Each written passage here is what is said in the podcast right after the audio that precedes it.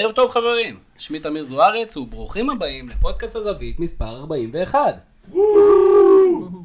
יפה מאוד, אז שוב אתם מצטרפים אלינו לפודקאסט הזווית, הפודקאסט של אתר הזווית, שמאפשר לכם אוהדי הספורט להביע את הדעה שלכם אצלנו באתר, הזווית.co.il, יש לכם את הלשונית הזווית למצטרפים, אתם יכולים להצטרף אלינו, לכתוב את הזווית שלכם. בנוסף, האתר שלנו מציע לא מעט אפשרויות להתחבר אלינו, אם זה באמצעות הוואטסאפ, אם זה באמצעות הפייסבוק, כל מיני קבוצות שמתאגדות, וכולן רוצות רק לדון על ספורט, כמוכם. אז שלבי ההכרעה בליגות השונות ממשיכים לספק לנו מידע ונושאים לדבר עליהם, וגם הפעם הזמנו פאנל מרשים מאוד, וערב טוב לפרשן הבית שלנו, מורן כהן. ערב מצוין. מורן, בתור האיש שאחראי אצלנו על סיכום המחזור כל שבוע בפינתך המצוינת מתרגלים הנעת כדור, תספר לי, הפלייאוף הזה קצת מרגיש, אתה יודע, חצי כוח. אני לא יודע אם הוא מרגיש אה, חצי כוח, פשוט יש שתי קבוצות שהן הרבה יותר טובות משאר הקבוצות, מארבע האחרות, אה, והן פשוט לוקחות אה, כמעט את כל הנקודות שלהן. הן הרבה יותר טובות, הסגל שלהן יותר טוב, והשאר הקבוצות, הארבע האחרות, בעצם נאבקות על הפירורים של השגת המקום השלישי. הרמה היא לא יותר מדי גבוהה, אבל אנחנו מסתדרים עם מה שיש. אתה אומר זה מה יש. מאבק האליפות הוא זה שבעצם מעניין אותנו כרגע. מאבק האליפות? עדיין, עוד לא, עוד לא חתום, עוד לא חתום. אוקיי, נדון בזה. לצד מורן, אנחנו שמחים לארח את שליח הזווית למשחקי רבע גמר ליגת האלופות. ערב טוב לרוני כהן פבון. עולה.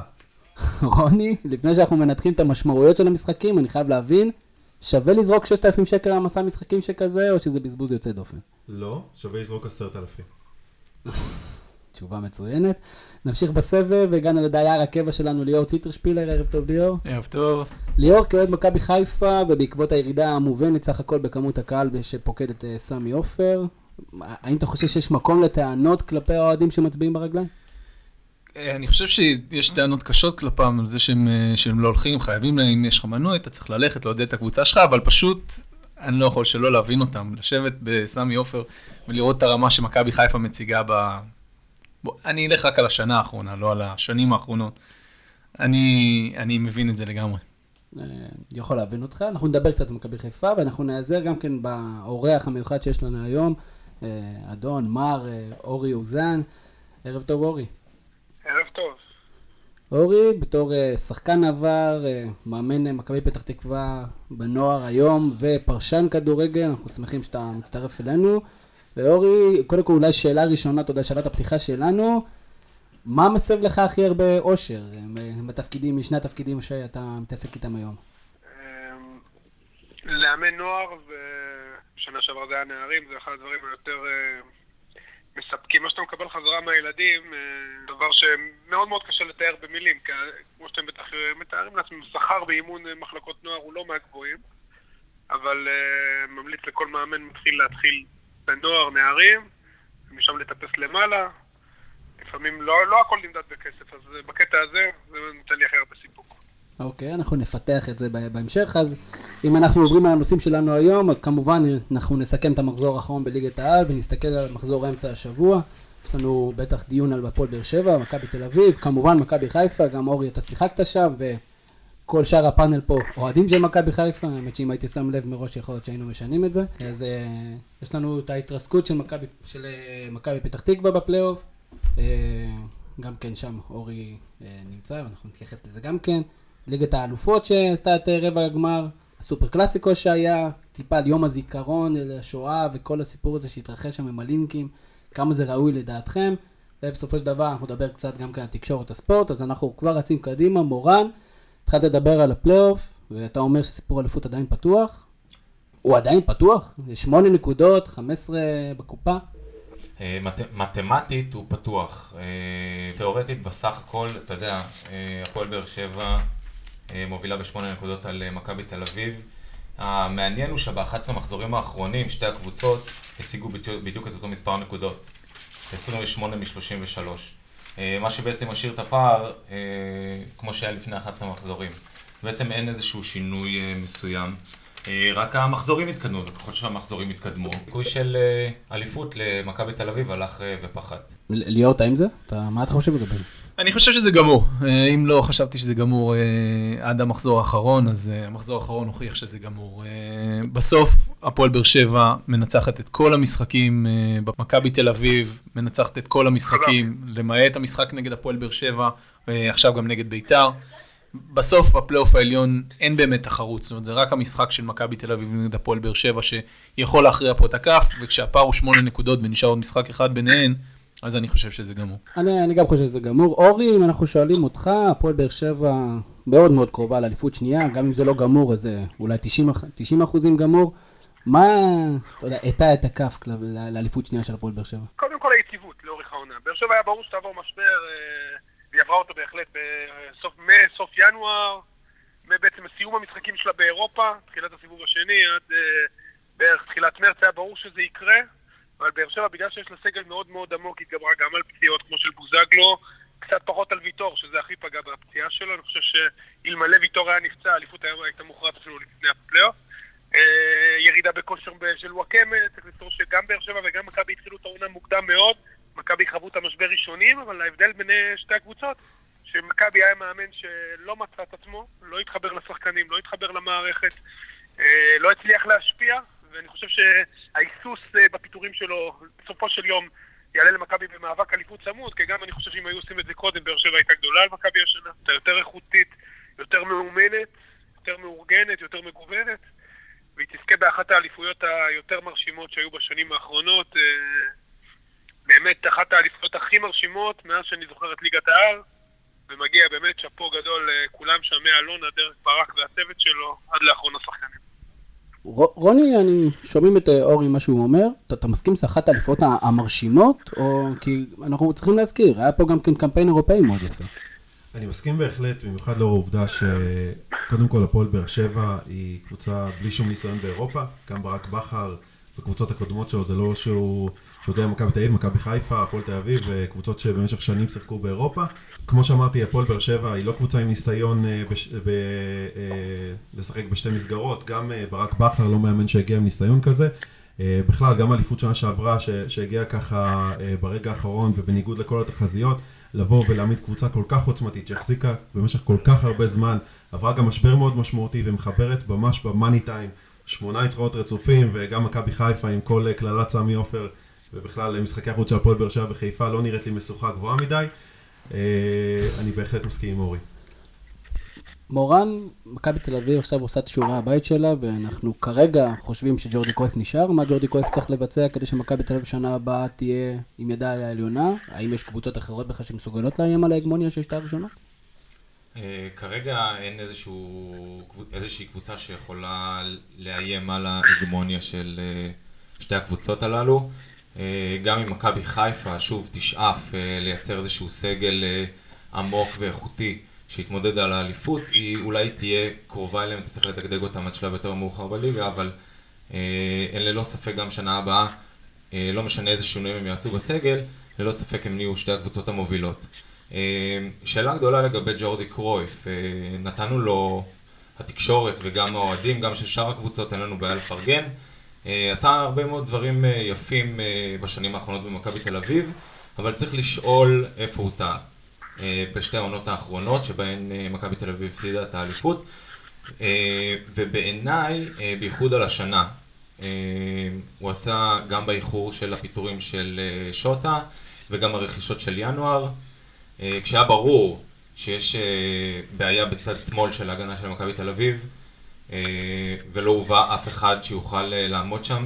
אה, ההבאה של ייני למכבי תל אביב שהייתה מאוד חשובה ואיכותית גם כשחקן וגם כמנהיג, אני חושב שבסופו של דבר הוא לא ציפה שהוא יהיה המגן השמאלי הפותח של מכבי תל אביב. בהחלט. ועם מגן שמאלי שירן ייני, שירן ייני זה לא, זה לא קבוצה שיכולה לקחת אליפות באמת להתמודד. אורי, אם אנחנו מתייחסים למכבי תל אביב, ואתה היית שותף במערכת הזאת עד לא מזמן, מה החלק של ג'ורדי קרויף באובדן אליפות הזה? כי אין מה לעשות, בתקציבים של מכבי תל אביב אה, מתפקדת ובשאיפות של מכבי תל אביב, עוד שנה לא, בלי אליפות, עוד שנה בלי ליגת האלופות, זה... אני לא, לא אגיד כישלון, אבל כן אכזבה גדולה. תשמע, נכון, אתה לא תגיד כישלון ואתה צודק, זה לא כישלון. אני חושב שמכבי, היו להם, דיברתם על השנתיים האחרונות, המאמנים שהתחילו את השנתיים האחרונות אה, לא היו מספיק, אה, אחד לא היו אולי לא מספיק טובים, לא מספיק התחברו, השני בכלל לא רצה לבוא לפה, ולדעתי, למרות שהוא העלה את הקבוצה לליגת האלופות ומגיע לו על זה חופן מחמאות, הוא היה באמת חסר חשק, והקבוצה באמת איבדה יותר מדי נקודות בסיבוב הראשון. צריך לזכור שמכבי בעיקר נופלת ברכש. זה, זה המכה הגדולה, בעיקר בזרים. שני הברזילאים שהובאו לא תרמו שום דבר, שגיב יחזקאל. לדעתי זה העברה תמוהה מאוד, במיוחד ששחקן כמו יונתן כהן, לצורך העניין מסתובב, ושני השחקנים האלה שיחקו ביחד בנוער, ויונתן כהן היה טוב ממנו בהרבה, די ניתן אפילו את מתן חוזר. אה, שחקנים מהנוער לא, לא מצליחים להשתתף שם בבוגרים, הרכישות לא מספיק טובות, כן, הביאו את ייני, שזה באמת אה, תוספת רצינית. אה, קיארטנסון, אני מניח שהוא באיזשהו שלב יימכר, רייקוביץ' היה רכש טוב, אבל לבאר שבע יש ארבעה עוגנים שהם רמה מעל הליגה. שזה קודם כל מיגל ויטור, שזה הבלם הכי טוב שדרך פה, אני בכלל לא מבין מה הוא עושה פה. אני חושב שהוא בלם ברמה של נבחרת פורטוגל. אה, ג'ון אוגו, שהוא פשוט זר משכמו ומעלה. אה, וואקמה, אחד הזרים הכי טובים שיש פה. כל זר זה עוגן, וגם אובידי אורבן, שהוא מוסיף לקבוצה הזאת המון. זאת אומרת, ארבעה זרים שהם מעל הקבוצה, כך שאת זה למכבי אין.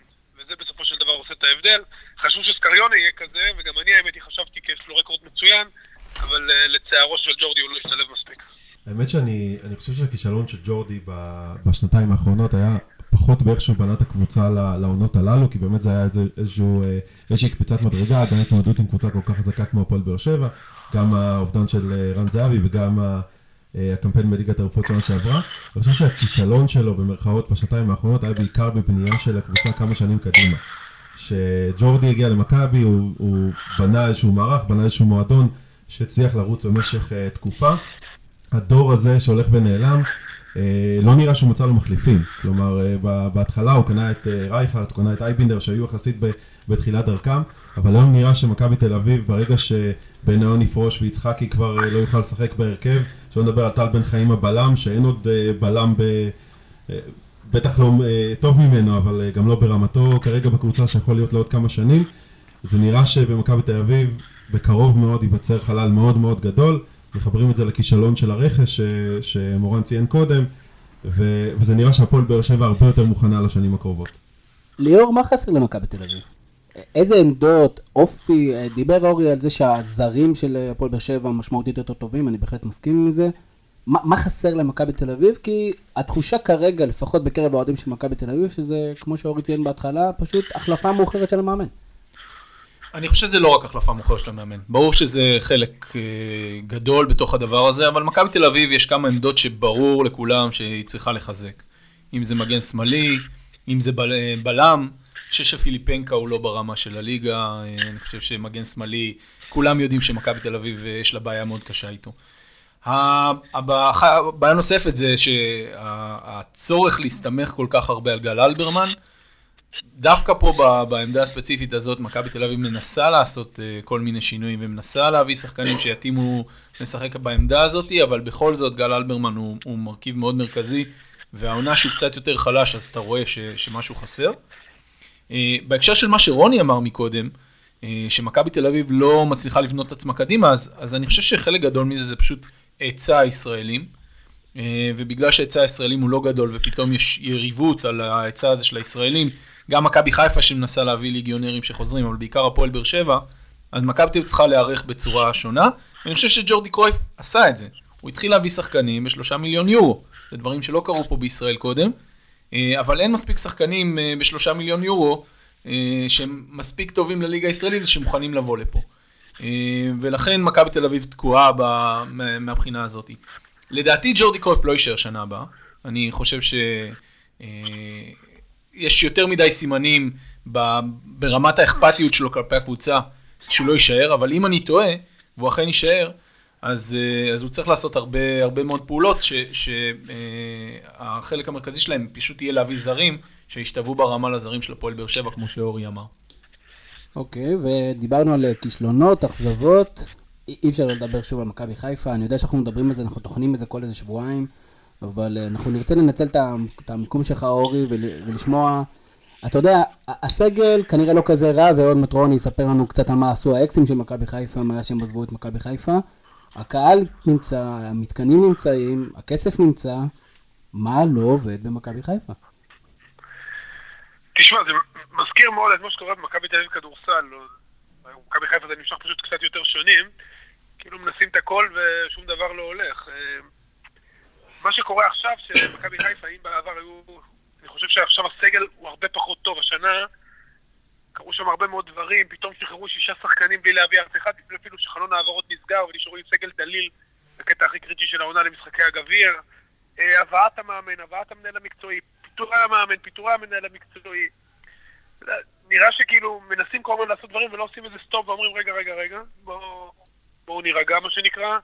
מכבי חיפה מחלקת הנוער שלה, לדעתי, מייצרת אה, שחקנים מצוינים, אבל אתה יודע, מדברים על הנוער הזה שלוקח אליפות, והוא באמת נוער עם שחקנים מצוינים שמקבלים הזדמנות. הנוער הקודם שלקח דאבל זה אותו נוער של שובל גוזלן, שעכשיו בקריית שמונה, עטה ג'אבר שכבר הלך לסכנין, אסמאעיל ריאן שמדובר על זה שהוא ישוחרר. אה, כל השחקנים האלה, יניב בריק שמתנדנד עכשיו, כאילו משחק ולא משחק, כל השחקנים האלה של הנוער ההוא של שנתונים 94-95, הלך לאיבוד, דיברו על זה שהם יובילו את הקבוצה, אתה יודע, והדברים האלה, שום דבר לא הולך. אני חושב שהם נופלים בזרים במשך שנים ברצף, נפילות אה, קשות. זרים זה מאוד משמעותי.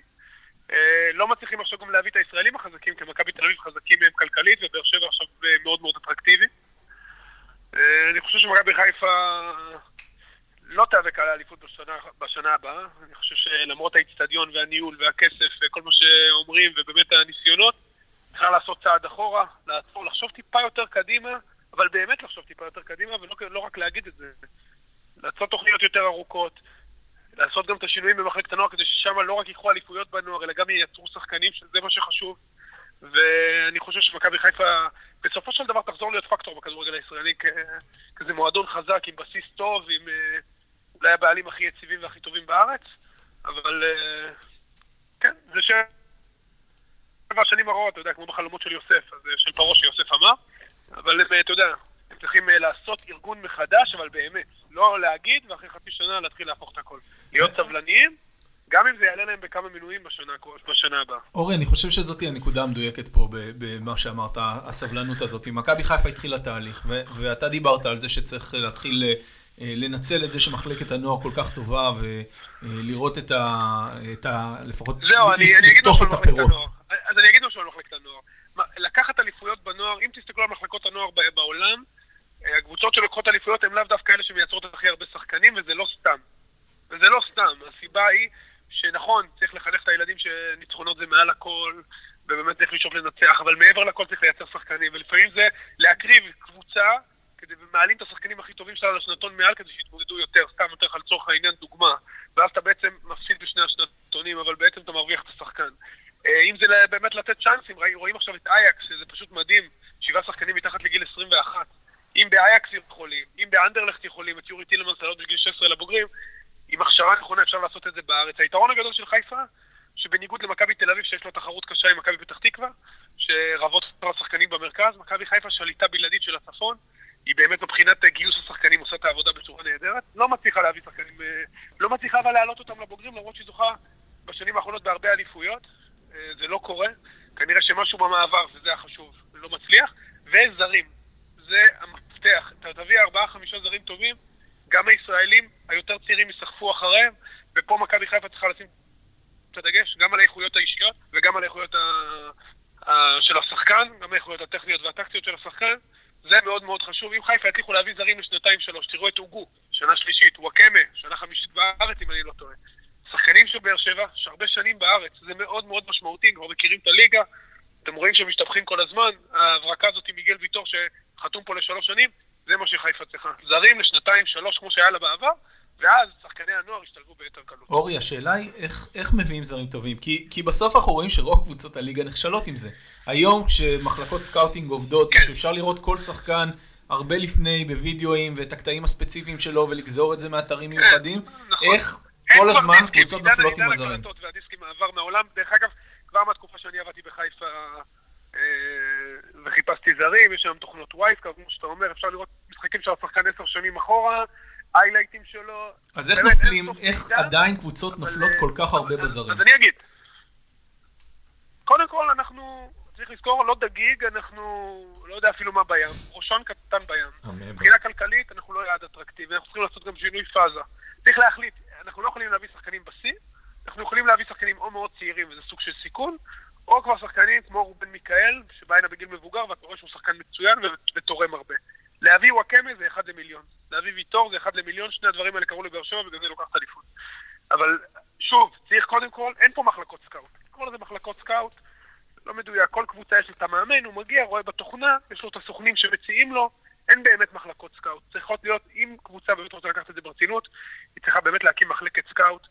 היא יכולה לעקוף את הסוכנים, להגיע לקשר ישיר. היום באמת המידע כל כך זמין, כל כך רחב, שאתה לא צריך את המתווכים, אתה יכול להגיע ישירות, אה, לא אגיד לשחקנים, אבל אפילו לסוכנים שלהם בחו"ל, ואתה עוקף את המתווך, עוקף את כל האינטרסנטים. יש דברים שאפשר לעשות. כמובן, לנסוע, לבדוק, לעקוב במשך תקופות ארוכות, להיות סבלניים גם בתחום הזה. ל- ל- ל- היום אפשר לברור מידע, אני יכול להגיד לכם שהייתה לנו אפשרות להביא, בזמנו שהייתי בבית"ר ירושלים, הייתה אפשרות להביא איזה שחקן. אני במקרה נכנסתי לטוויטר שלו, ראיתי ציטוט נגד ישראל, זה היה בתקופת צוק איתן הייתי בבית"ר. תאמין לי שאם היינו מביאים אותו, אירועי ה... אירועי ה... צ'צ'ן. תודה וכדאי, והיו נראים כמו גרעינים שחורים לעומת מה שהיינו מקבלים. אז שוב, זה נותן לך סתם דוגמה קטנה, אבל אם תהיה מחלקה רצינית, שמגיעים ואנשים יושבים ורואים שוב ושוב משחקים ומביאים רשימה מצומצמת למאמן, אפשר להסביר זרים טובים? שוב, זה לאו דווקא אומר, כי אוסקר סקריונה לדוגמה, הוא שחקן עם מספרים מדהימים, הוא שחקן שאם אתה רואה את ההיילייט שלו, ואתה רואה את המשחקים שלו, גם בסנט גלן שהוא היה בשוויץ, וגם בחמישה פסה בטורקיה, אתה אומר, זה שחקן שיקרא את הליגה הישראלית, ואתה רואה שזה לא קורה. שחקן שהוא מקבל מיליון יורו לעונה, שנראה כמו הברקה. לא תמיד אפשר לפגוע, זה קורה כמובן בכל מקום, אבל בהחלט אפשר לצמצם את מרווח הטעות, גם אם אתה מביא שחקן ב-100 ו-200 אלף יורו. אה, מסכים לחלוטין, כן מורן. רציתי לשאול את אה, אורי, עד כמה לדעתו אה, הפרידה של מכבי חיפה מהקשר עם פיני זהבי השפיעה על הגעת הזרים לארץ, הרי כשהקשר עם פיני זהבי היה מאוד הדוק, הגיעו לכאן זרים מצוינים, ומכבי חיפה הצליחו גם להגיע לטווח יותר רחב של זרים, וכרגע בחמש-שש שנים האחרונות הקשר הזה קצת פסק, אני כי פיני זהו, אז זהבי אני לא עסוק בטוח, קודם כל בעניינים אני לא. יודע לגבי טיב הקשר אז והיום, קצת לא יכול להעיד. אני לא יודע את מי, מי הוא הביא ומי הוא לא הביא. אני כן חושב שמכבי חיפה אה, יכולה וצריכה, והיא ניסתה בזמנו עם אלון חרזי ועם בוקולי שהוגדר כסקאוט אחרי שהוא פרש, אבל להקים מחלקת סקאוט באמת רצינית, ולא רק, אה, אתה יודע, מחלקת סקאוט זה לא רק זרים, זה גם לעקוב אחרי מושאלים, זה עבודה באמת קשה. זה לעקוב אחרי מושאלים, לעקוב אחרי ישראלים צעירים, להסתובב בליגות הנערים והנוער, לראות כישרונות, לראות את כל המשחקים של נבחרות הנוער, לנסוע לטורנירים של נבחרות נוער צעירות, גם אם זה באפריקה, אה, זה דברים שאפשר לעשות, אה, אבל אה, שוב, אני לא יודע שוב לגבי פיני זהבי כן או לא, פיני זהבי הוא סוכן, אתה יודע, אתם יודעים, הרבה יותר גדול ממכבי חיפה, באמת, איש שהצליח בתחומו, הלוואי והיו לנו עוד כמוהו, אבל שוב, אני לא יודע מה היה טיב הקשר לפני או אחרי, ואני לא יודע מה השפיע על הזרים יותר לפני או אחרי. עובדתית, בהחלט בשנים האחרונות, אה, מכבי חיפה, גם אם זה בהמלצתו או לא, זה שאני לא יודע, אה, לא פוגעת בזרים, והשנה זה, אני חושב שזה היה שיא השיאים באמת מבחינת הזרים. אולי קגלמאכר, שהוא גם, בעיניי, עוד פעם, כותרים לו כתרים, אני חושב שהוא שחקן הגנה טוב, הוא סוג של ייצור כלאיים, לא בדיוק מגן, לא בדיוק בלם, לא בדיוק קשר, הוא משהו באמצע, הוא לא זר שמשדרי קבוצה, הוא זר טוב, הוא נראה גם אישיות נהדרת. ולא בדיוק קפטן. מלבדו, הוא הקפטן של? מכבי חיפה, הוא גם הקפטן של מכבי חיפה, שאותי זה כן, איכשהו שדקה מדהים. לא משחק, נכון, בדיוק. לא משחק, אבל אה, שוב, מלבדו, שבאמת זה שחקן ששיחק והיה משמעותי, אה, אלושי אה, לא בלט כפלטי מזמי להביא שחקן מבודו גלימפ, שירדה ליגה בליגה הנורבגית. אתם יודעים, זה סוג של סיכון מאוד מאוד גבוה, שבסופו של דבר יסתבר. כנראה כנפילה, כי כנראה הוא יעזוב. אה, וזהו, אתה יודע, הם נפלו אה, עם רוב הזרים, וזה פוגע בהם. שוב, באר שבע מוכיחה שאם יש לך שלושה, ארבעה זרים סופר דומיננטיים, גם הישראלים לידם, שיכול להיות שהם, כמו שאתם לפעמים אומרים, הזרים, השחקנים שהיו בחיפה עזבו, פתאום הם פורחים, זה לא סתם. דרך אגב, גם בית"ר ירושלים יש לה זרים מצוינים, חסוס חורדה הוא זר מצוין, אריק סאבו, מאז שמימר הגיע, עושה עבודה נהדרת, הוא גם שחקן נבחרת סלובקיה, כנראה שהוא... הם יודעים אה, מה הם עושים, יש להם גם, גם לבית"ר יש קלאודמיר הוא שחקן טוב, גם לבית"ר יש זרים טובים, קונטה. כן. קונטה זה הברקה, חושב שאחד הזרים, שחקני ההגנה הטובים שהגיעו לכאן. אז הנה, שוב, אתה רואה קבוצה עם ארבעה סליחה. משמעותית טובים, וזה מאוד חשוב. אבל ב- בעצם לבית"ר ירושלים יש מחלקת סקאוט? לא, אין לה לא, מחלקת אין- סקאוט, אין אבל... אה, פה, אין הבטחה. אם יש לך מחלקת סקאוט אז תביא בית"ר דברים. טובים. נכון, לא, אין הבטחה. אתה, שוב, העניין עם מחלקת סקאוט זה לצמצם את הסיכונים. אתה יכול ליפול גם עם מחלקת סקאוט הכי טובה בעולם, ואתה יכול להצליח גם אם פתאום נופל לך איזה שחקן. אה, הרי נוואקמה הגיע לרעננה. נכון. יכולים לקרות, שוב, יכולים לקרות דברים. עשו טביעת עין טובה של קורצקי, זיהה אותו באיזושהי סיטואציה, הביא אותו. שוב, זה יכול לקרות, אבל אני עוד פעם אומר, קבוצות גדולות, כמו מכבי חיפה, כמו מכבי תל אביב, מכבי תל אביב הייתה מחלקת סקאוט, שמאז שאמיר תורג'מן עזב היא קצת אה, התרופפה. אה, זה, היא כן מצמצמת את האפשרות לטעות. שוב, אתה תטעה, מי שלא עושה לא טועה, אבל היום, בגלל כל התוכנות האלה, ובגלל האפשרויות להגיע במיילים לסוכן של שחקן בדרום אמריקה, אני יכול להגיד לך, עד קולומביה הגענו, אז אתה יכול באמת לעקוף את כל המתווכים, לנסות לצמצם את אה, מרווח הטעויות, שוב, אבל אתה תטעה. אתה תטעה, אבל המרווח הטעויות יצטמצם. אורן, אני חייב להגיד ש... כשאני שומע אותך, אני מרגיש שאנחנו יותר מתמקדים בשחקנים ופחות באיך מכבי חיפה בונה קבוצה. אה, התחושה שלי נכון. בשנים האחרונות, ואני מדבר על חמש שנים האחרונות, שמכבי חיפה גם קונה שחקנים וגם משחררת שחקנים. היא לא בונה קבוצה ולא מפרקת קבוצה.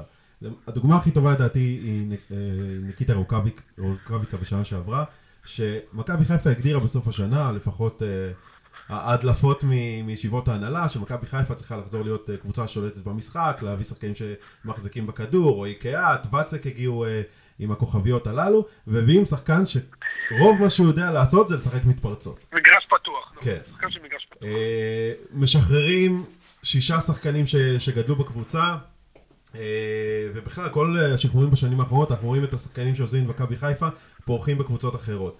היום יש חמישה אקסים של מכבי חיפה, אה, ארבעה מהם שחררו. בשנתיים האחרונות, שיש להם יותר שערי שדה מהשחקן עם הכי הרבה שערי שדה בקבוצה, שזה אלירן עטר.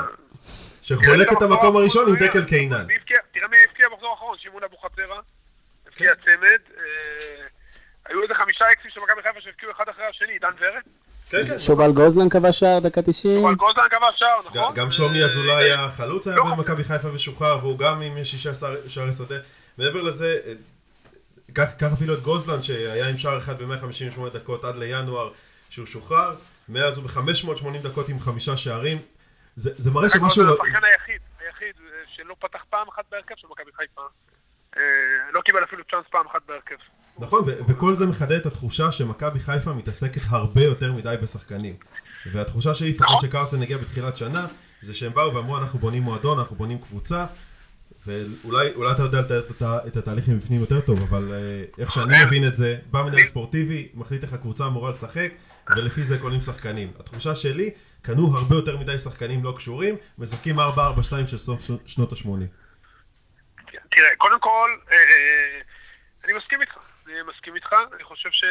אבל זה קרה לא רק עם קרלסון, זה קרה גם עם סטנויביץ', שהגיע ופתאום הביאו מכל הבא ליד, ודברים לא הסתדרו. אה, ובכדי לבנות באמת קבוצה, מה שקרה במכבי תל אביב עם ג'ורדי בשנה הראשונה זה באמת דבר נדיר שגם בנו, ועל הדרך גם לקחו, לקחו אליפות. הביאו את זהבי ופריטה, פגעו בול בשניהם בינואר, ולקחו אליפות, ומשם, אתה יודע, שרו היסטוריה, ונוצר להם בסיס מאוד מאוד איתן. אבל כדי ליצור באמת את הבסיס האיתן הזה, שמסביבו אתה מחבר את החלקים, אתה באמת צריך סבלנות, להחליט באיזה דרך אתה הולך, באיזה שיטה אתה, מש- באיזה אסטרטגיה, שיטת משחק פחות רלוונטי, באיזה אסטרטגיה אתה משחק, איזה שחקנים מתאימים לאסטרטגיה, לפי זה גם אתה בונה את המחלקת נוער, ולפי זה אתה גם מביא את השחקנים שאתה, שאתה רוצה להביא, פחות או יותר, שוב, צריך לזכור שאנחנו מדינה מאוד מאוד קטנה מבחינת מדינת כדורגל, וקשה לנו להביא את השחקנים המתאימים, לפעמים נופל לך שחקן טוב, אתה לוקח אותו.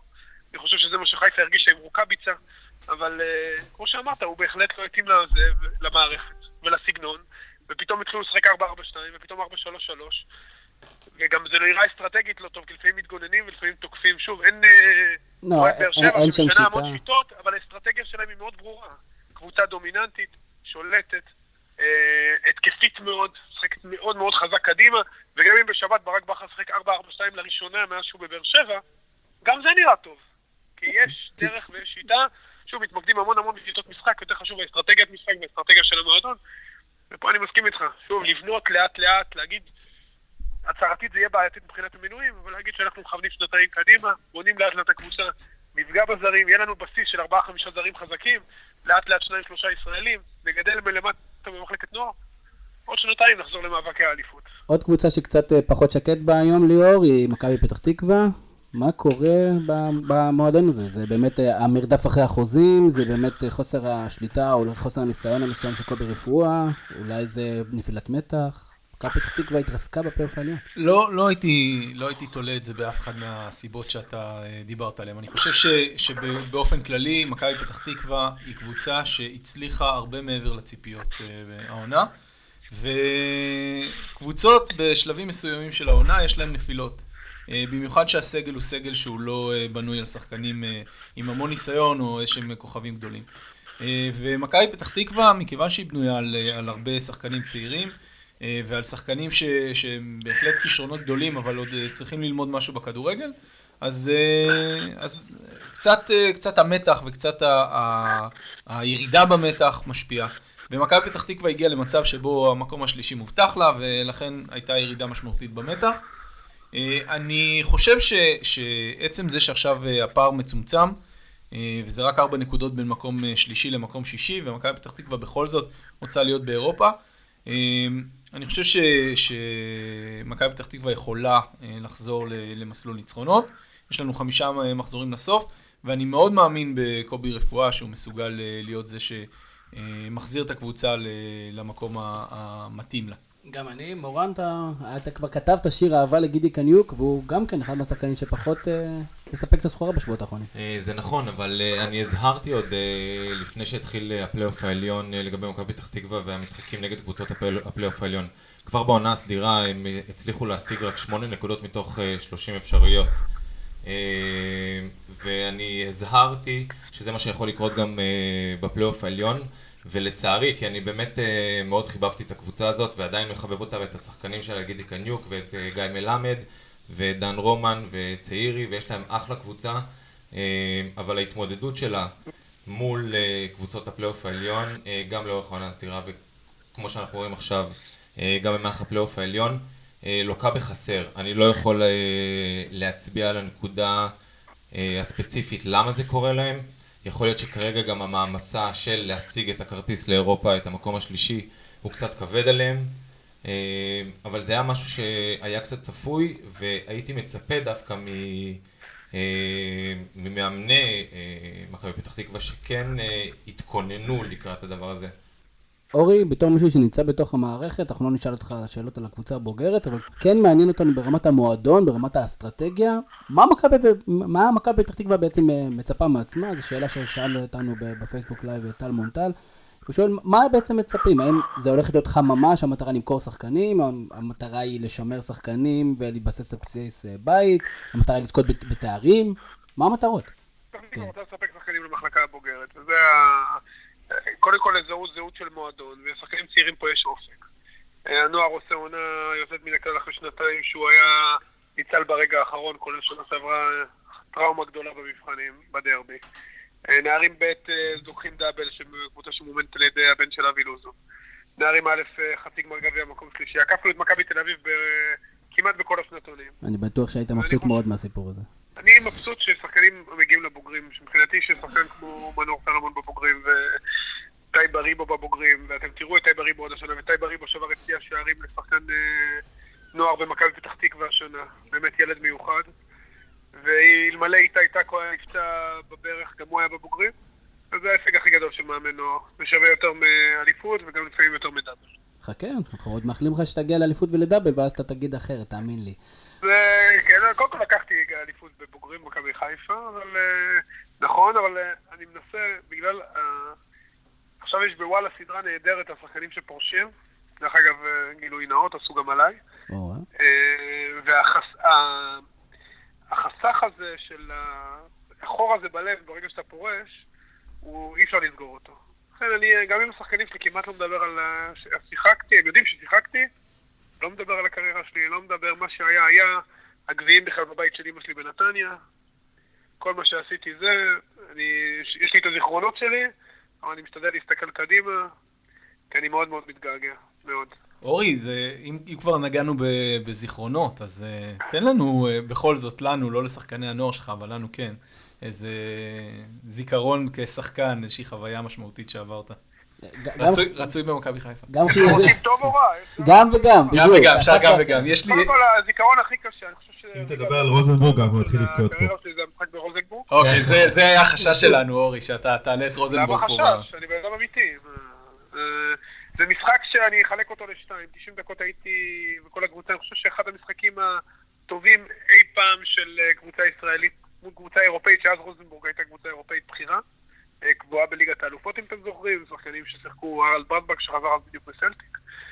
ועוד שחקנים שאחר כך הלכו לרחבי אירופה. דניאל אה, ברטן, לדוגמה. ראם רוחק, אם אתם זוכרים, אני מניח שאוהדי חיפה זוכרים, ומשחק ענק של קטן ובוקולי, ומשחק הקרבה של כל הקבוצה במחצית השנייה, הגענו ל-2-0. ש- שתי גול אדיר של בדיר. ובעיטה אחת בדקה 94 ששינתה לי את הקריירה. ואחר כך טעות שלי בהערכה, בתחילת ההערכה, שגרמה לשוויון 2. אתה- אתה ואחרי זה... אתה באמת מרגיש שזה משהו ששינה לך את הקריירה? חד משמעית, כן. אני חושב שאם היינו עולים לליגת האלופות... שוב, לקחנו אליפות באותה שנה, אבל קראתי את הרצועות בחודש דצמבר, אז אה, זו הייתה הפציעה, הניתוח הראשון שלי, אחריו היו עוד שלושה, אבל אה, אני חושב שכן, אני חושב, קודם כל היה לי משחק מצוין ב-90 דקות, משחק מול עשרה שחקנים, היה לחץ מאוד מאוד מסיבי, ובאמת הם לא הגיעו למצב שעידן טל, דרך אגב, עבר לשחק מגן שמאלי. עמדנו מאוד מאוד יפה בהגנה. אה, אני חושב שכן. אני, ככה אני מרגיש, אתה יודע, בפנים. אני, הגליץ' הזה שעשיתי שם ליד הקרן, רודף אותי ישר. עמדתי בחומה, דרך אגב, הייתי השחקן הקיצוני בחומה. אני זוכר שהכדור עבר, אמרתי, בואנה, כדור חלש, בטוח הוא תופס, ואני מסתובב, פתאום אני רואה אותו ברשת, ולא הבנתי מאיפה זה הגיע, כאילו. אתה יודע, שאתה עומד בחומה, אם הכדור לא עובר... גם הוא לא הבין. כן, זה- היה כדור. לאמצע השער, אנחנו זוכרים את זה היטב. כן, כן, כן. כן, אנחנו גם זוכרים.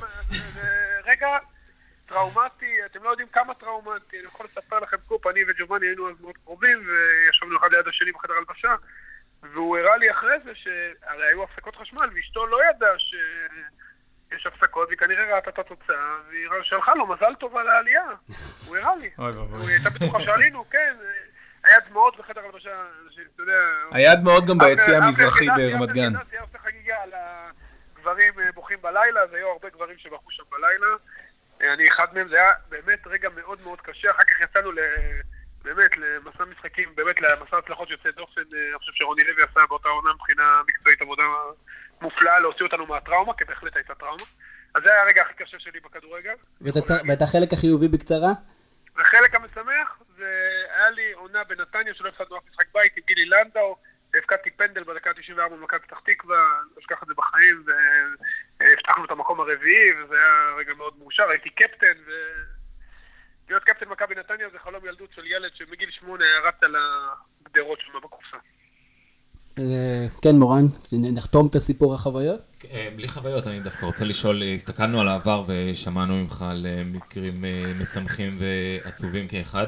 אה, הייתי רוצה לראות, לשמוע ממך מה אתה, איך, איך אתה רואה את עצמך בעתיד, ולהבדיל אלף הבדלות, ואנחנו לא משווים והכל, אבל מה אתה למד במקרה גארי נביל בוולנסיה, שהיה גם פרשן אה, מאוד מוערך, אה, הלך לאמן, וזה נגמר דיברתי בכישלון על די זה, גדול. האמת היא, עם חואן טוריחו. דיברתי איתו על זה, והוא אמר שלבוא לספרד, שאתה לא יודע מילה בספרדית, תהיה מאמן גדול ככל שתהיה, אתה לא יכול להצליח. זה קודם כל. ומה שלמדתי מזה זה שאם אני רוצה לאמן בוגרים, אני חייב לבוא מוכן. לאו דווקא מבחינת שפה, גם, אבל אה, גם מהבחינה הזאת. אה, אני מאוד נהנה בפרשנות, מאוד נהנה גם מהפידבקים שאני מקבל מסביב. אני מאוד אוהב מה שאני עושה, אני משתדל גם לבוא הכי מוכן ולתת קצת דברים אחרים. אה, אני מאוד נהנה גם לאמן נוער, כרגע הפוזיציה שאני נמצא בה היא מאוד נוחה, אבל תמיד היה לי חלום לאמן בוגרים, החלום הזה עדיין קיים. אה, אני יודע שזה קשה, זה הרבה לחצים, זה מאוד לא בטוח, וביום שאני אאמן בוגרים, זה הבטחה שלי, אני לעולם לא אעבוד, אני קודם כל לא אתזז בין אה, פרשנות לאימון בוגרים, זה לא יקרה. אני אחליט שאני אאמן בוגרים ועזוב את הפרשנות, עד שאני אחליט שלא. ואם יקבלו אותי חזרה.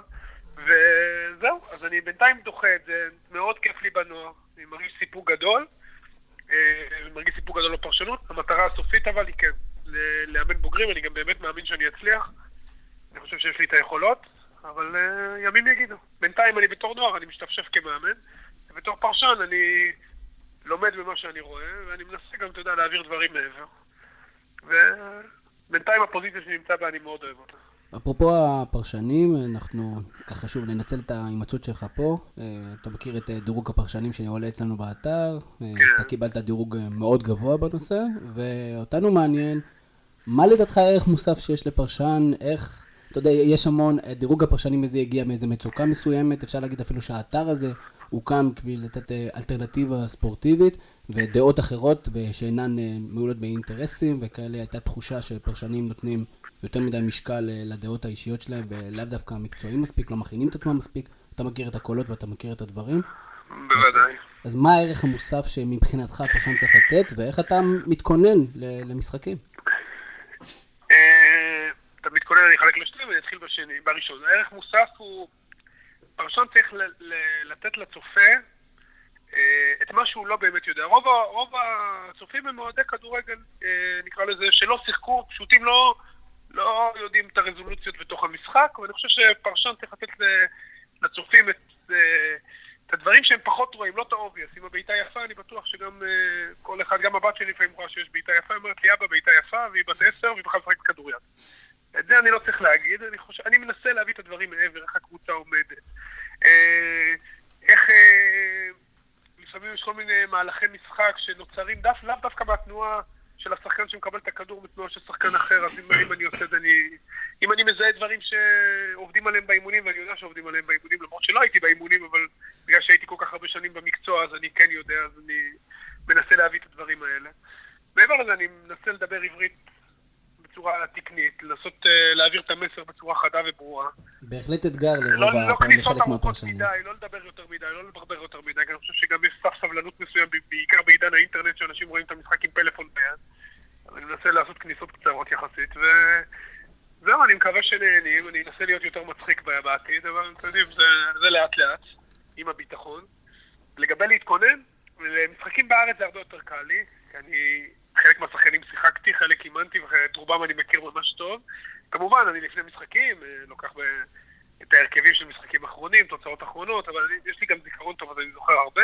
משחקים בחו"ל, אני התחלתי לפרשן בצ'ארטון משחקים אה, בליגות ספרדית שנייה, וכל מיני משחקים בליגה האנגלית רביעית. אז אה, כן, למשחקים כאלה הייתי מתכונן במשך שעה, שעה וחצי. עובר על השחקנים, מה הם עשו, איפה הם שיחקו, מחפש על מה לדבר.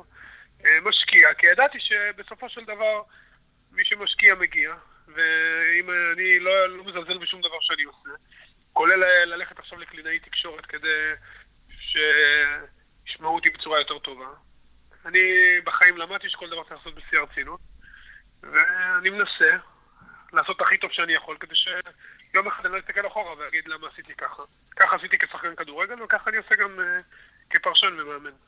ועבורנו זה בהחלט uh, מצוין. אורי אוזן, אני רוצה להודות לך על שהקדשת מזמנך ועל הכנות ועל הסקופים, לדוגמה דור, דור אלו, למשל. תודה רבה. אז תודה רבה לאורי אוזן, ואנחנו uh, נמשיך לשלב הבא, רבע גמר uh, ליגת האלפות, שאנחנו, uh, שרוני, אתה ביקרת ב... במדריד ובברצלונה כשליח הזווית. תספר לי קצת על החוויה שלך. האמת שגם גם בסוף המשחק הראשון, שהמשחק הראשון מבחינתי, לא רק אני אוהד ריאל, אלא אני חושב שכל אוהד אובייקטיבי אה, גם היה אומר את זה. לא מצאתי שום מילה לסכם אותו למעט וואו. אה, פשוט יצאנו מה, מהיציעים, הסתובבנו סביב האצטדיון עוד ועוד ועוד, כדי שהאופוריה לא תרד ושנמשיך אה, לחוות את מה שעבר עלינו. זו הייתה חוויה, קודם כל ברמה הרוחנית. אני חייב להגיד שהאווירה באצטדיון, העובדה שיש אה, לא רק את השיר של ליגת האלופות, שבכלל מכניס אותך לאווירה, עוד לפני זה את הלאה מדריד, ההמנון המפורסם. אה, הגול המפורסם של מיאטוביץ' בגמר ב-98, שסיפרתי פה לחברים מקודם, הוא הסיבה שאני כל כך אוהב כדורגל, זה מה שחיבר אותי לעולם הזה. המשחק המדהים שהלך שם, שלדעתי לא היה צריך תוספת זמן, הכדור לא עצר לרגע, עבר מצד לצד, שילוב של שתי הקבוצות לדעתי בקש, בכושר הטוב באירופה היום, ש, שישבו אחד, ששיחקו אחד על משחק אחד, על, במגרש אחד.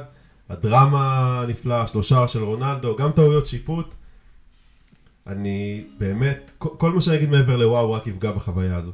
אה, מורן, אם אנחנו מנתחים את חצאי הגמר, הפועל, הפועל, אתלטיקו מדריד נגד, נגד ריאל מדריד, ומונקו נגד יובנטוס, תגיד לי, מי לדעתך הולך... אה, למי המשחק, אתה יודע, המצ'אפ הזה?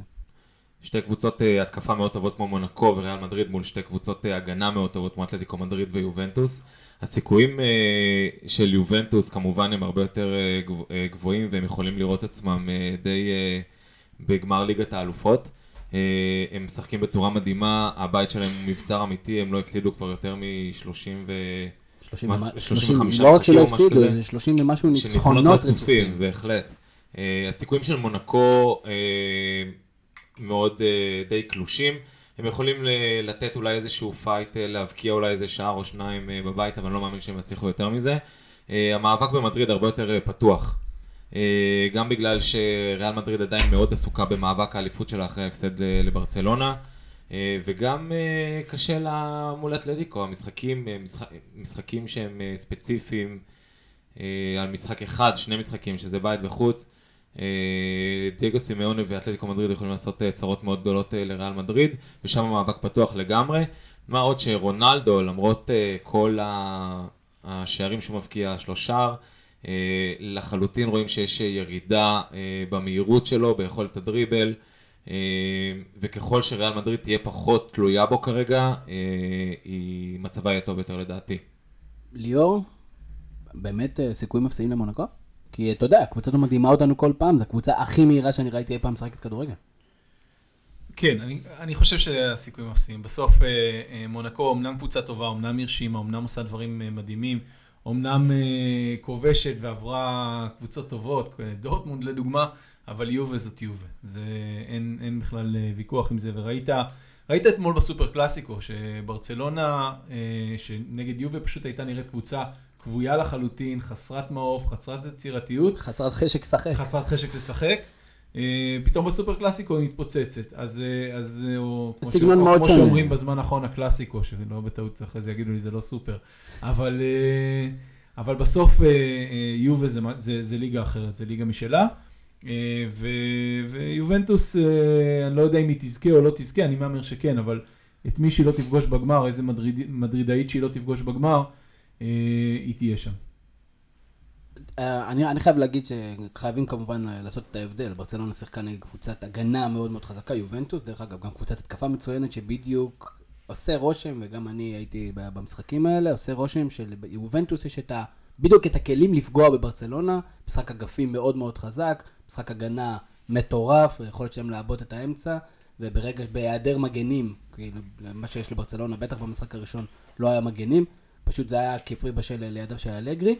רוני, אם אנחנו מסתכלים שוב על המצ'אפ הזה, ריאל נגד אתלטיקו, אתלטיקו מדריד אחת הקבוצות שהכי מבאס לשחק נגדם, לא נותנת לך לשחק, וריאל מדריד עושה לי רושם, דווקא הייתה מעדיפה לקבל את אתלטיקו בשלב הזה מאשר את יובנטוס. אני חושב שמבין שלוש הקבוצות, אה, האתלטיקו היא דווקא האופציה עדיפה מבחינת אה, ריאל, אה, מכמה סיבות. קודם כל, מונקו היא קבוצה מאוד מאוד קשה להתגונן מולה, בטח עם סגנון המשחק של ריאל, שריאל תוקפת במלוא המרץ קדימה, רמוס נמצא על קו ה-16 של היריבה, ריאל הייתה חוטפת כמה שערים במשחקים הללו, ובתוספת הלחץ וכולי, היינו שוב חוזרים לעונת 2005, אם אני לא טועה, שמונקו ומוריינטס שלחו את ריאל הביתה. אה, יובנטוס, קבוצת הגנה אדירה עם מתפרצות, אני חושב שהיה מאוד קשה לריאל להתמודד איתה בשני משחקים. אה, ודווקא אתלטיקו, שהיא קבוצה שריאל מכירה יותר טוב, אה, למרות שגם בשני משחקים יש איזשהו יתרון לאתלטיקו ביחס למשחקי הגמר האחרונים, שבהם ריאל הייתה יכולה לכבוש ולהתגונן. פה יש יותר היבטים טקטיים שסימונה בשנים האחרונות הוכיח את עצמו במשחקי הנוקאוט, לראיה הוא הגיע לשני גמרים בשלוש שנים.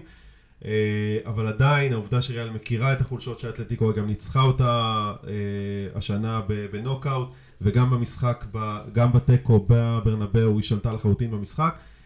זו הקבוצה העדיפה מבחינת ריאל לקבל, זה לא אומר שהיא קבוצה שריאל תעבור בקלות או בכלל.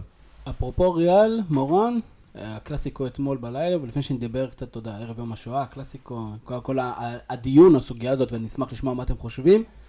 ריאל מדריד אתמול דקה 92, פותחת את סיפור האליפות, אני בכוונה אומר ריאל מדריד, בזה שלא מצליחה לשמור בדקה 92.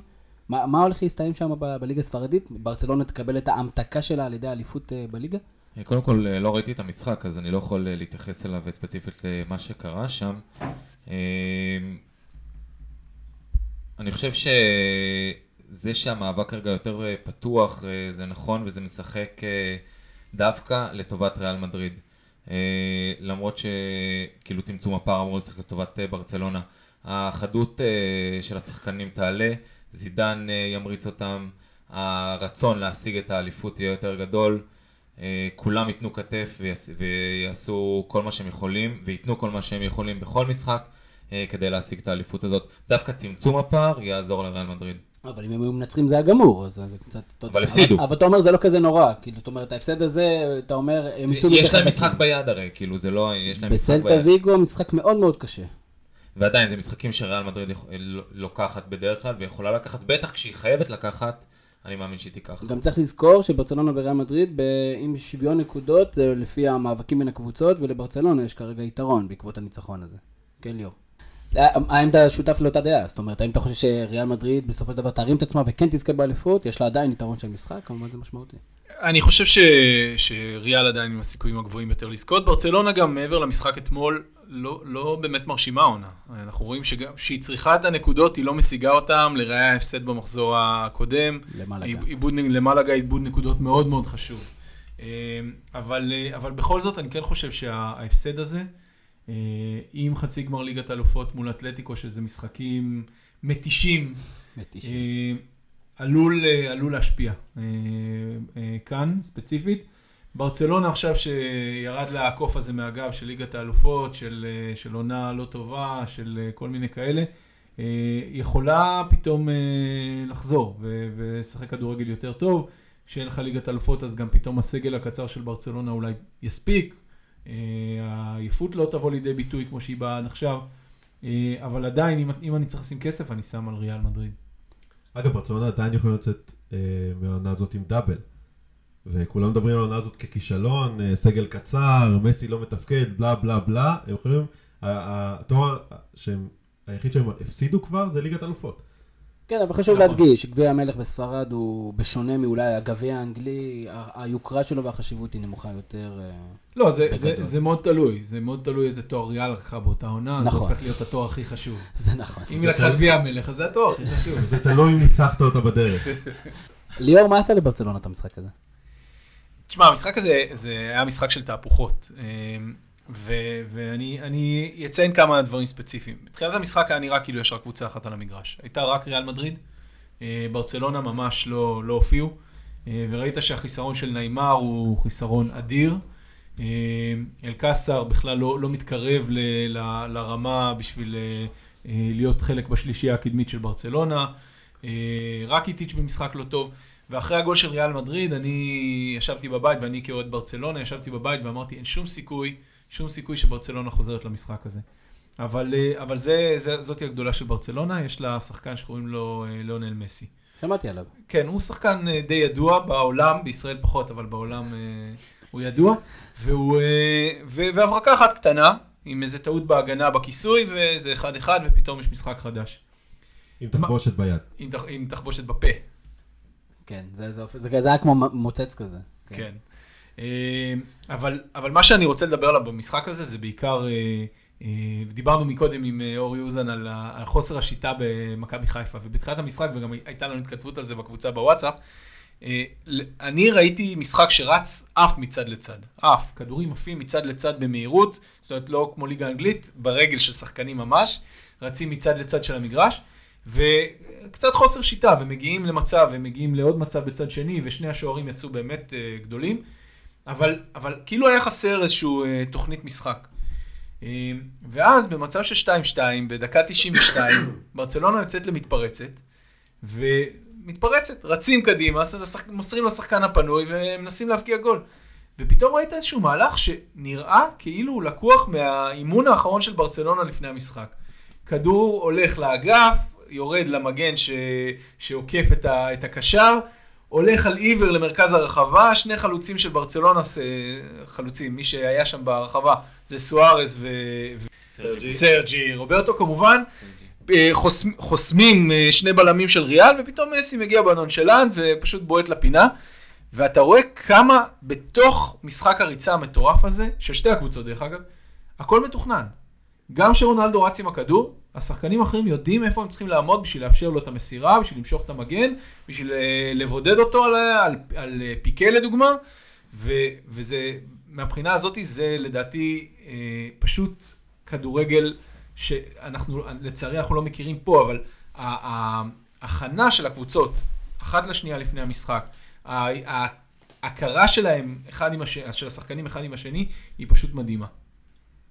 רוני, אני, אתה יודע, אומר לי אור, יש כאן הרבה תכנון, וראינו את זה, בטח כשראינו אחרי זה את השידורים החוזרים, וראינו באמת את החסימות, את משחק החסימות, את זה שכל אחד יודע איפה נמצא, גם ראינו את זה, שוב, מהיציע במגרשים, ועדיין ריאל מדריד, דקה 92, לא עושה פאול על שחקן שרץ קדימה, כשאם הוא עושה פאול, נגמר המשחק. אני חושב שזה בדיוק מתחבר לנקודה שאני חושב שבגללה ריאל מדריד הפסידה את המשחק, וזה העובדה שהיא לראשונה אחרי שנים הגיעה למשחק הזה עדיפה. אה, ריאל מדריד של היום, אה, וכך זידן בנה אותה בשנה וחצי האחרונות, לדעתי היא ריאל מדריד הכי מאומנת שאני ראיתי אי פעם. אה, והגיעה עדיפה למשחק הזה בידיעה של ברצלונה, ששיטת המשחק של ריאל בנויה על שלושה קשרים באמצע מאוד מאוד דינמיים, שני מגנים סילונים בצדדים שהתמחים בשני חלוצים גם שיושבים על האגף, וזו שיטת המשחק של ריאל. מה עשה לואיס אנריקה? עבר ל-4-4-2, שוב דיברתי על זה קודם, של שנות ה-80, הכי טיפש בעולם, כדי לסגור את המגנים הללו. הקשרים באמצע לא הצליחו אה, למסור לצדדים, ואז פשוט התחיל משחק שההגנה לא תפקדה. באמצע רק הלכו מכות, והחלוצים עשו מה שהם רוצים, והתמודדו מול שוערים אדירים. לדעתי אם לא השוערים הללו אתמול, המשחק הזה נגמר ב-6-6 או 8-8.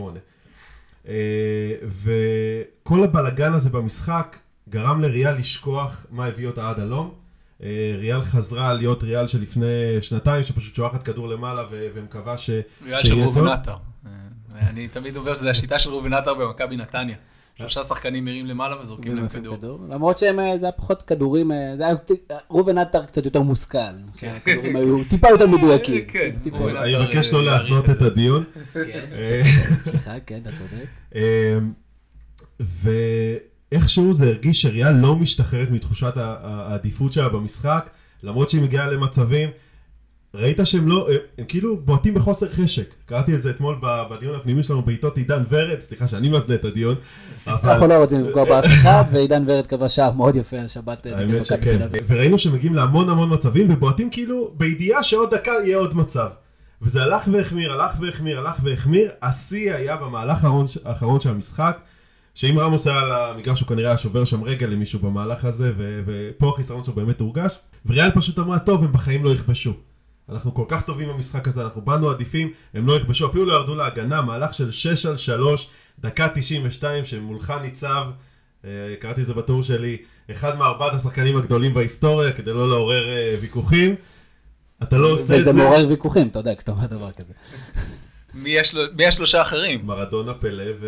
או קרויפה רונלדו. אה, אוקיי. זה מה שרציתי לשמוע. יפה מאוד. א- א- אני, אתה יודע, אני מתחבר למה שאתה אומר, בגלל שבעשרה שחקנים, ריאל מדריד המשיכה לצאת קדימה עם כל השחקנים קדימה. זה, זה משהו יוצא דופן. אני ראיתי שם את אסנסיו, ואת רונלדו, ואת מרסלו, וכולם למעלה ועפים. אתם בעשרה שחקנים מול ברצלונה? אני לא יודע למה אתה אומר את זה, מכבי חיפה עלתה ל-2-0 מול רוזנבורג בעשרה שחקנים, גרייב הורחק דקה 80 אה, 25, מכבי חיפה כבשה שני גולים אחרי זה, לא סתם, אבל אם אנחנו רציניים באמת, אז כן, זה, זה מדהים. זה מדהים שקבוצה כל כך מאמינה בעצמה, שגם בעשרה שחקנים במשחק כל כך חשוב, היא לא מפחדת לרוץ קדימה, שהיא יודעת. שכל מה שהיא צריכה זה לא להפסיד במשחק הזה. זאת אומרת, זה לא רק שהיא חייבת ניצחון כדי לשבור איזה שוויון פה, היא יודעת שאם היא עושה תיקו, הוא כנראה סיפור אליפות גמור. ועדיין דקה 92, השחקנים היו למעלה, הפקירו את ההגנה, שישה על שלושה, במהלך האחרון. דרך אגב, פה, פה אני מאשים אך ורק את uh, זידן, בלי שום קשר לאם uh, מרסלו עשה פאול או היה צריך לעשות פאול ולא עשה פאול שם על uh, סרג'י רוברטו בריצה קדימה. זידן, בתור מאמן ששולט בקבוצה שלו, והוא מאמן ששולט בקבוצה שלו, היה צריך להגיד להם, תעמדו מאחורה. אני לא, האמת שאני לא זוכר אם היה לו עוד חילוף או לא היה לו עוד חילוף, אבל אם היה, לא היה לו כבר, אבל, אה, אבל היה צריך לעמוד על הקווים ולהגיד להם, חברים, עכשיו אנחנו עומדים בהגנה.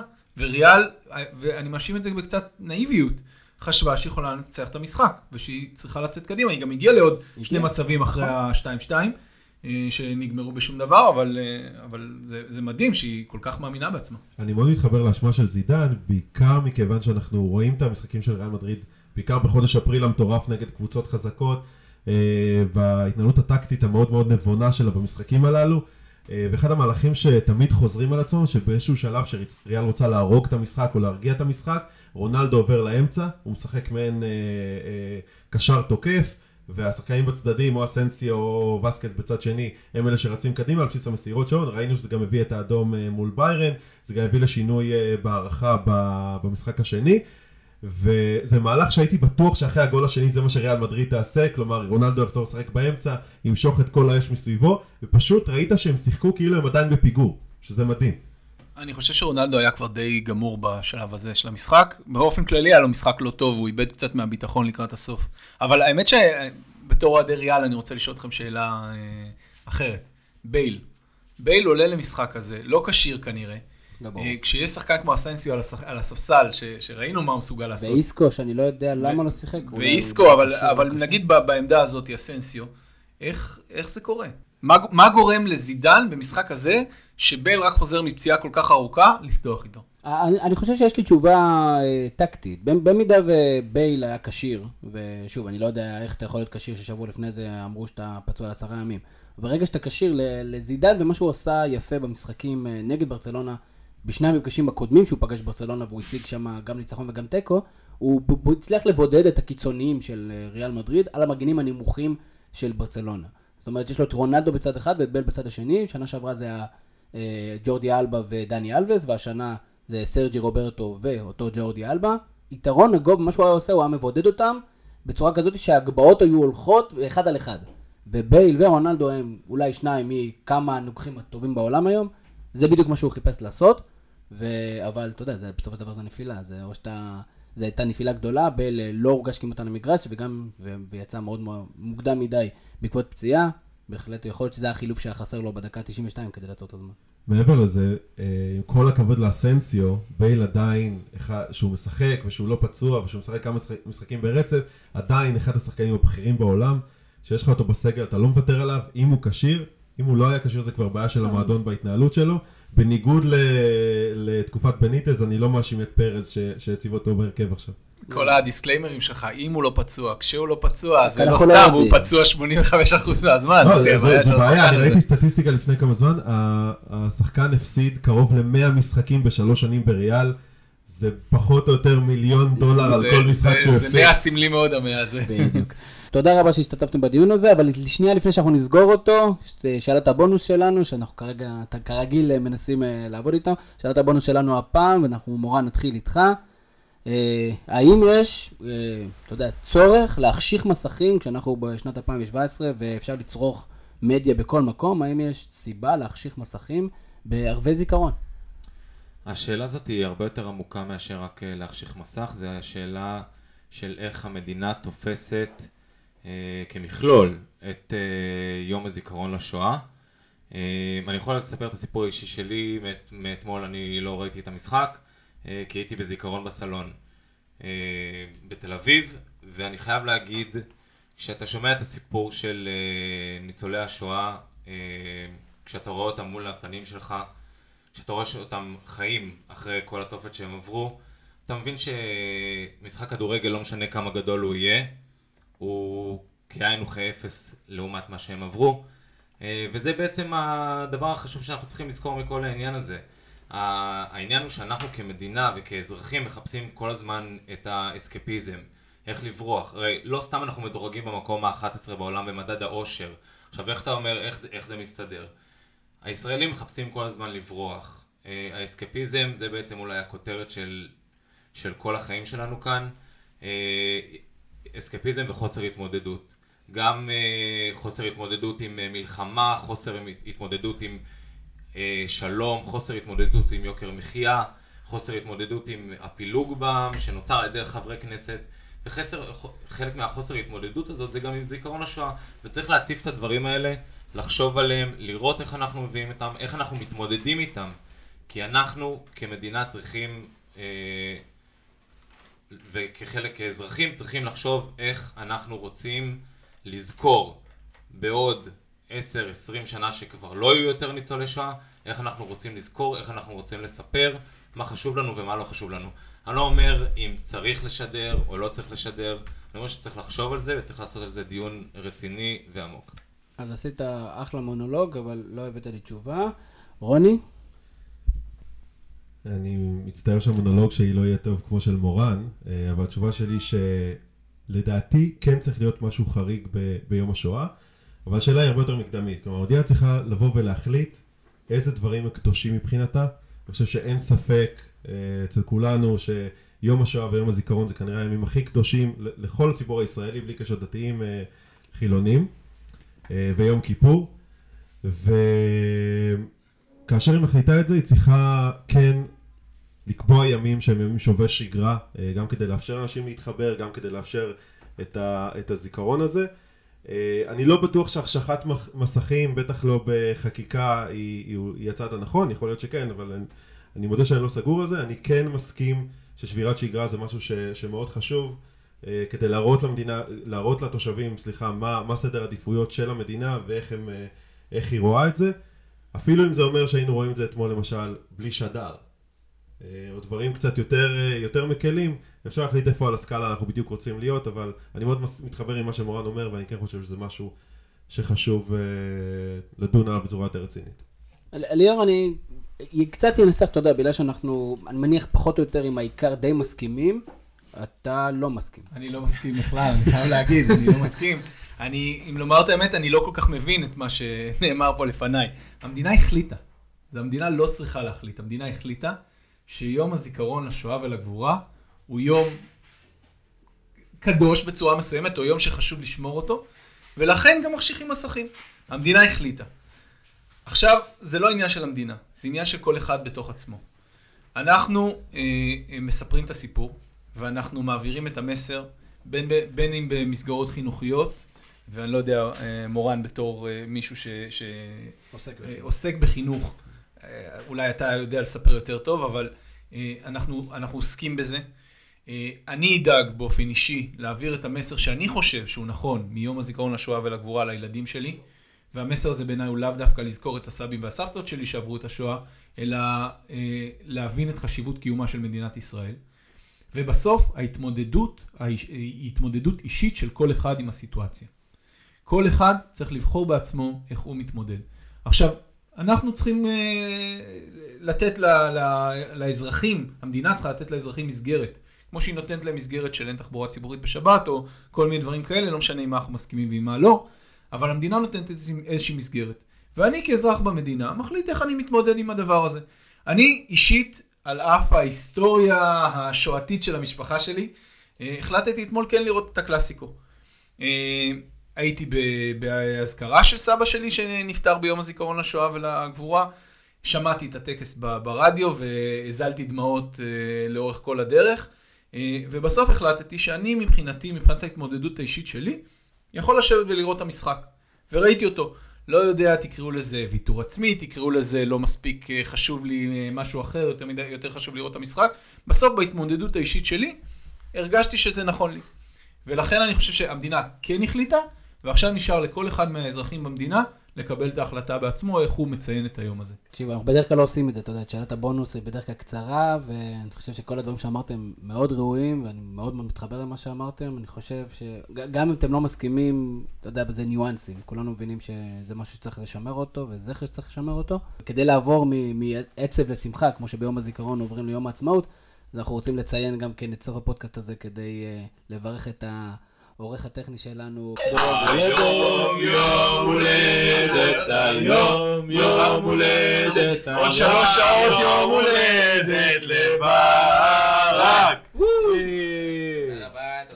טרו טרואה. ברק, אה, בן- ילד בן כמה אתה כבר? 34. 34. אתה מוכן לטקס? לא- יש טקס? כן. איך אתה קורא לעוגה שלך? מסי. לא. מה? יש לברק יום הולדת ועוגת מסי עם אוריו ושוקולד. הוא שם את האצבע, לא יודע מה אני צריך לעשות. הוציא את הקרם ב... זה קצת מלחיץ אותי הסיפור הזה. אתה, אה, מורן, זה באמת מה שאתה עושה לילדים בגן? לטובת מאזיננו, כרגע, שמאוד אירוטי קורה. מורן, ומה אתה אומר? מה אתה אומר? שרק הפרויקט של האתר הזה ימשיך עוד ועוד. תמשיכו להאזין לנו. וכל הכבוד על אחלה פודקאסט ותודה רבה לכולם. אז אה, תודה רבה לליאור ציטרשפילר, מורן כהן. רוני כהן פבון. והמון המון תודה לברק קורן, שבאמת, אתם לא יודעים מה אנחנו עושים לו פה באולפ- באולפן, הוא צריך ממש לנקות, אה, לנקות אה, פיזית וטכנית אחרינו. מזכירים לכם, פודקאסט הזווית, אתם יכולים לשמוע בסאונד קלאוד, באפליקציית אנדרואיד, באפליקציית אפל, ובאמת כמעט בכל אה, פלטפורמה אפשרית. אה, אני הייתי תמיר זוארץ, שיהיה לכם המשך שבוע מדהים.